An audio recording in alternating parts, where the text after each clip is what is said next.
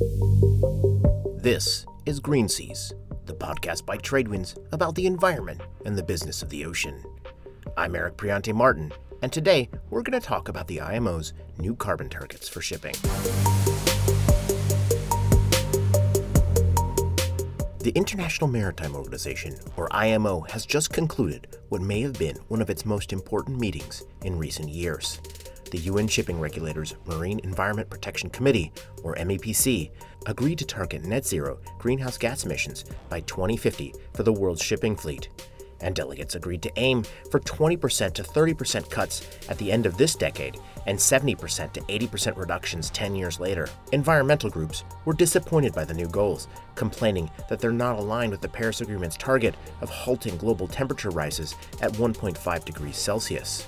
Many countries wanted the IMO to adopt 37% emissions cuts in 2030, followed by a 96% reduction in 2040. That's most of the way to zero, 10 years before the middle of the century. But let's remember, until this week, the IMO was targeting a 50% cut in emissions by 2050. So its new targets are much more ambitious. As the meeting drew to a close, I had a chance to talk to Tristan Smith, who is an associate professor in shipping and energy at the University College London's UCL Energy Institute and he's been at the IMO for the discussions. Smith also works at consultancy UMAS, which has already said that those new numbers don't live up to the Paris Agreement goals. So it means that we don't stop talking about 1.5, unfortunately. So it would have been really nice if the IMO had come out with something that would have buried the subject of, you know, is this an appropriate level of ambition? Does it need to be revised? Um, what do we think about regional action? But it leaves all of that on the table because uh, it isn't a proportionate share of the budget for being in line with 1.5. Those numbers, as we calculate them, are a 37% reduction in 2030 and a 96% reduction in 2040. What you can say is that it leaves those values within reach in practice. I mean, this is a transition which isn't driven only by the IMO, it's driven by a combination of IMO regulation, regional, national, and industry actions. And so it's also a strategy which will be revisited again in 2028. And so, unfortunately for the for the industry, it means that there remains uncertainty about the timing um, of when those numbers might be revised upwards and exactly how they would be changed in the future. But he said these targets provide clear direction that shipping is heading into a new era. Reaching a 70% emissions cut by 2040, that's going to require a radical shift in technology. Is he disappointed that the IMO didn't adopt targets that would see shipping align with keeping temperature rises at 1.5 degrees? Of course. That doesn't mean it's not still a massive change. And so I don't think it's necessarily about the emotions associated with the numbers as kind of, you know, what does this now mean? And how does anyone modify to make a, make a decision and a strategy that, that goes with what is clearly a, a better signal than we had previously on on the next 15, 20 years, um, but still retain some uncertainty and, and some risks that will need to be managed. The wording of the final agreement contains some wiggle room. The 2030 and 2040 goals aren't targets, but indicative checkpoints. The ultimate goal is net zero by 2050, and that's if national circumstances allow. There's always ambiguity in these things, unfortunately, and, and uh, that's where it's so difficult because I guess anyone in industry would like something very clear, and certainty and clarity is, is normally what helps investment or maximizes investment. But it's a very, very difficult political um, multilateral agreement that has to have a lot of countries with different concerns um, comfortable. And that is normally achieved through that ambiguity. But what it shows you actually is that there is, despite the ambiguity, quite a lot of common ground to go to some very high numbers that I think most people probably weren't expecting. So there's a momentum, in other words. A number of countries, including China, Argentina, and Brazil, oppose setting tough ambitions for 2030. Smith told me there were two sets of concerns technology, and the impact of transport costs on trade. So the technological ones relate to fuel availability, to shipyard capacity, and maturity of solutions. And that has been a very valid point made over the last uh, couple of years about the extent to which we can we can be confident that those will mature and be available in volumes. And I think, you know, the first thing is that this resolution uh, will unlock the midterm measures to be designed to stringencies that will create good investment cases. Good investment cases, I think, by 2025, which is when the timescale is for the adoption of midterm measures. So that's the point at which you can actually see the numbers in the MARPOL amendment that will be driving compliance requirements and therefore business case. So um, with investment flowing from 2025, we will know a lot more in 2028 when these numbers are revisited as to whether or not that investment is is at a pace that is going to be consistent with an even higher number for 2040 target or indeed whether you know there's some evidence that is challenging whether the 2040 targets is is viable. So so there'll be more information that that affects the technological parameters, but the questions around transport cost come from many of the countries which are far from their markets and are worried that the generalized increase in transport cost, which many of them associate with a levy but is actually just a feature of the technology transition generally, will have competitive disadvantage consequence for them mm-hmm. as they export their goods into the global markets. And that is something which is significantly affected by the way we design policy measures. And that's something we'll revisit at MEPC 81 when there should be an interim report from the Comprehensive Impact Assessment on states, which is the kind of key piece of analysis that shows how the policy measures for achieving those greenhouse gas reductions might then impact different countries. And that that debate and how that is settled by the different member states is key for for really the confidence of the countries with those concerns as we go to any kind of further stringency increase or implementation of policy. So there's there's still at least two issues that need to be handled as we move forwards. MEPC 81 is the next meeting of the IMO's Environment Committee in April, when a study is due that will explore the impact of a basket of measures under consideration aimed at turning the IMO's targets into reality. Those midterm measures include proposals for putting a price on carbon as a way to close the cost gap between fossil fuels and more expensive low and zero carbon fuels. Another measure under consideration is a fuel standard, which would ratchet down the emissions that ships are allowed to spew into the atmosphere.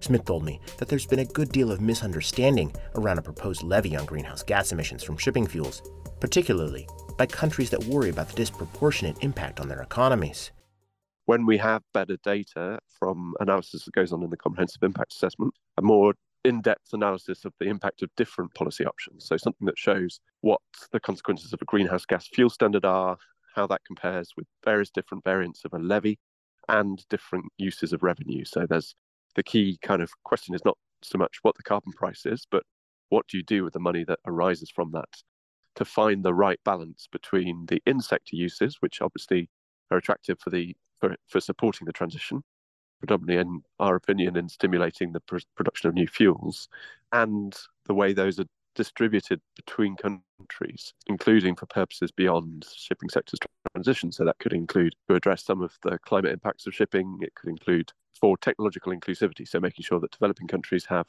have a good opportunity um, during the transition. So there are overlaps between those things, and that's why it really needs to have some good analysis to help um, the countries be reassured that they're that they're getting a fair deal in the way that the policy package is designed, and that we're not kind of locking in an advantage to certain countries, or you know, ending up with countries which which either get economically damaged in a serious way or or get left behind from a technological perspective, and that's that's incredibly difficult. I think the way that, that step has now been set up at this meeting, we have a very good chance of having a good basis for the discussion and a lot of a lot of trust between the countries that need to find the right solution there.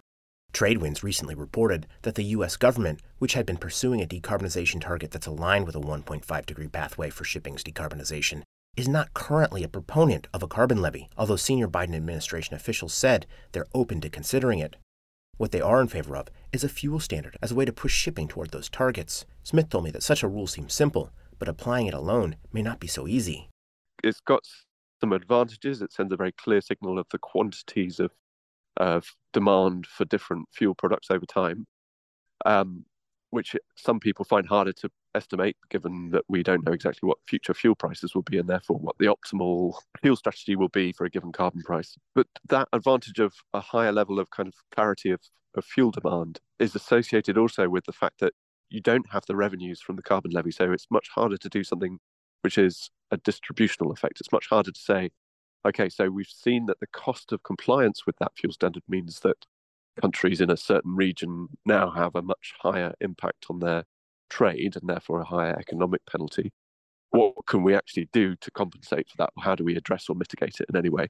Well, with a fuel standard, there's there's very little at your disposal, and I think that will make it, in some ways, a more difficult policy to to finalize because you then end up in the realms of exemptions, which many people tried to bring in for CII, but we, for now, don't have any significant exemptions or, or kind of fudge factors like we see in the EEDI regulation. And that's why he says it's the combination of the fuel standard with a revenue raising tool like a levy that could provide certainty. You know, the good news is that lots of other jurisdictions have had exactly the same problem. How do you do a, a, a cost effective transition that's also fair and they generally find that that's the combination that can be very effective, bringing a technical measure with high kind of certainty in combination with a, an economic measure that gives a bit more flexibility and distributional power. So, I mean, that's why, you know, we shouldn't be too pessimistic about this. This is this is now a relatively well trodden path. Countries and regions have been doing it for a while, and IMO can build on a lot of that, and I think has a very good potential to come up with some some effective regulation. But a key next step for the IMO will be to take a long, hard look at what are called the short term measures, particularly the Carbon Intensity Indicator, or CII. That's a rule that started this year and grades ships based on their carbon emissions by tons carried and distance traveled. It gets criticism from ship owners and operators for the way it penalizes some ships for things outside of their control, and from environmentalists who complain of its lack of enforcement mechanism.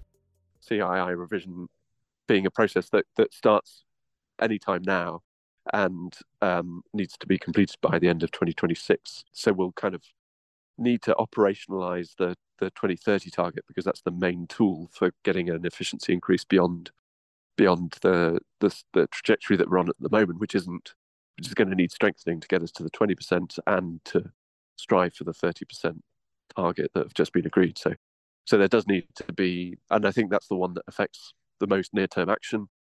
The way that that solidifies affects um, the way strategies might be set around the use of things like biofuels or further energy efficiency improvements on the existing ships and and also strategies about new buildings and retrofitting of those vessels. So so there's a lot that will need to be judged and done very quickly, um, which means doing something even before that CII revision clarifies and being ready for it, depending on exactly how it how it resolves. But with some disappointed that the IMO did not go far enough this week, how much weight should the UN body's target be given when compared to regional or national efforts to tackle shipping's greenhouse gas emissions, or even private sector initiatives?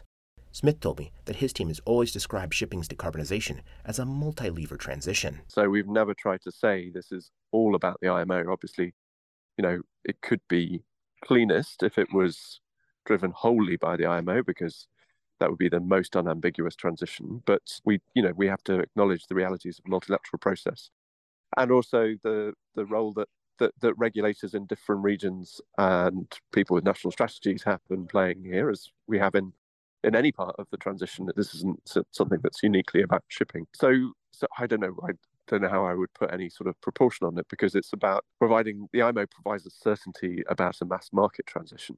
The phase we're in at the moment is actually about emergence of new technologies and adoption of those new technologies in small volumes to gain experience, to get crew training issues resolved, to figure out safety, to figure out how you um, develop supply chains and make investment cases. And that that isn't something that the IMO necessarily does for other technology transitions. It wasn't the case for the sulfur transition, which was which was driven first through regional measures. It wasn't the case for NOx uh, emission control. So I wouldn't have ever said that it was solely IMO's responsibility for that. And it's it's something which which we could easily share, and I think we do need to share across all of those different forms. And uh, as long as the IMO is able to bring the mass market transition that we really need in the 2030s to to, to act at high velocity, which the regulations that come out of this of this resolution will need to be designed to drive, then then we still have a very significant role for the IMO. But it is a it is going to be a test that the IMO is constantly held to. It's not by any means resolved one way or the other just because we've adopted a resolution with stronger numbers. So here at the Green Seas podcast, we'll keep tracking all those multiple levers as this work continues.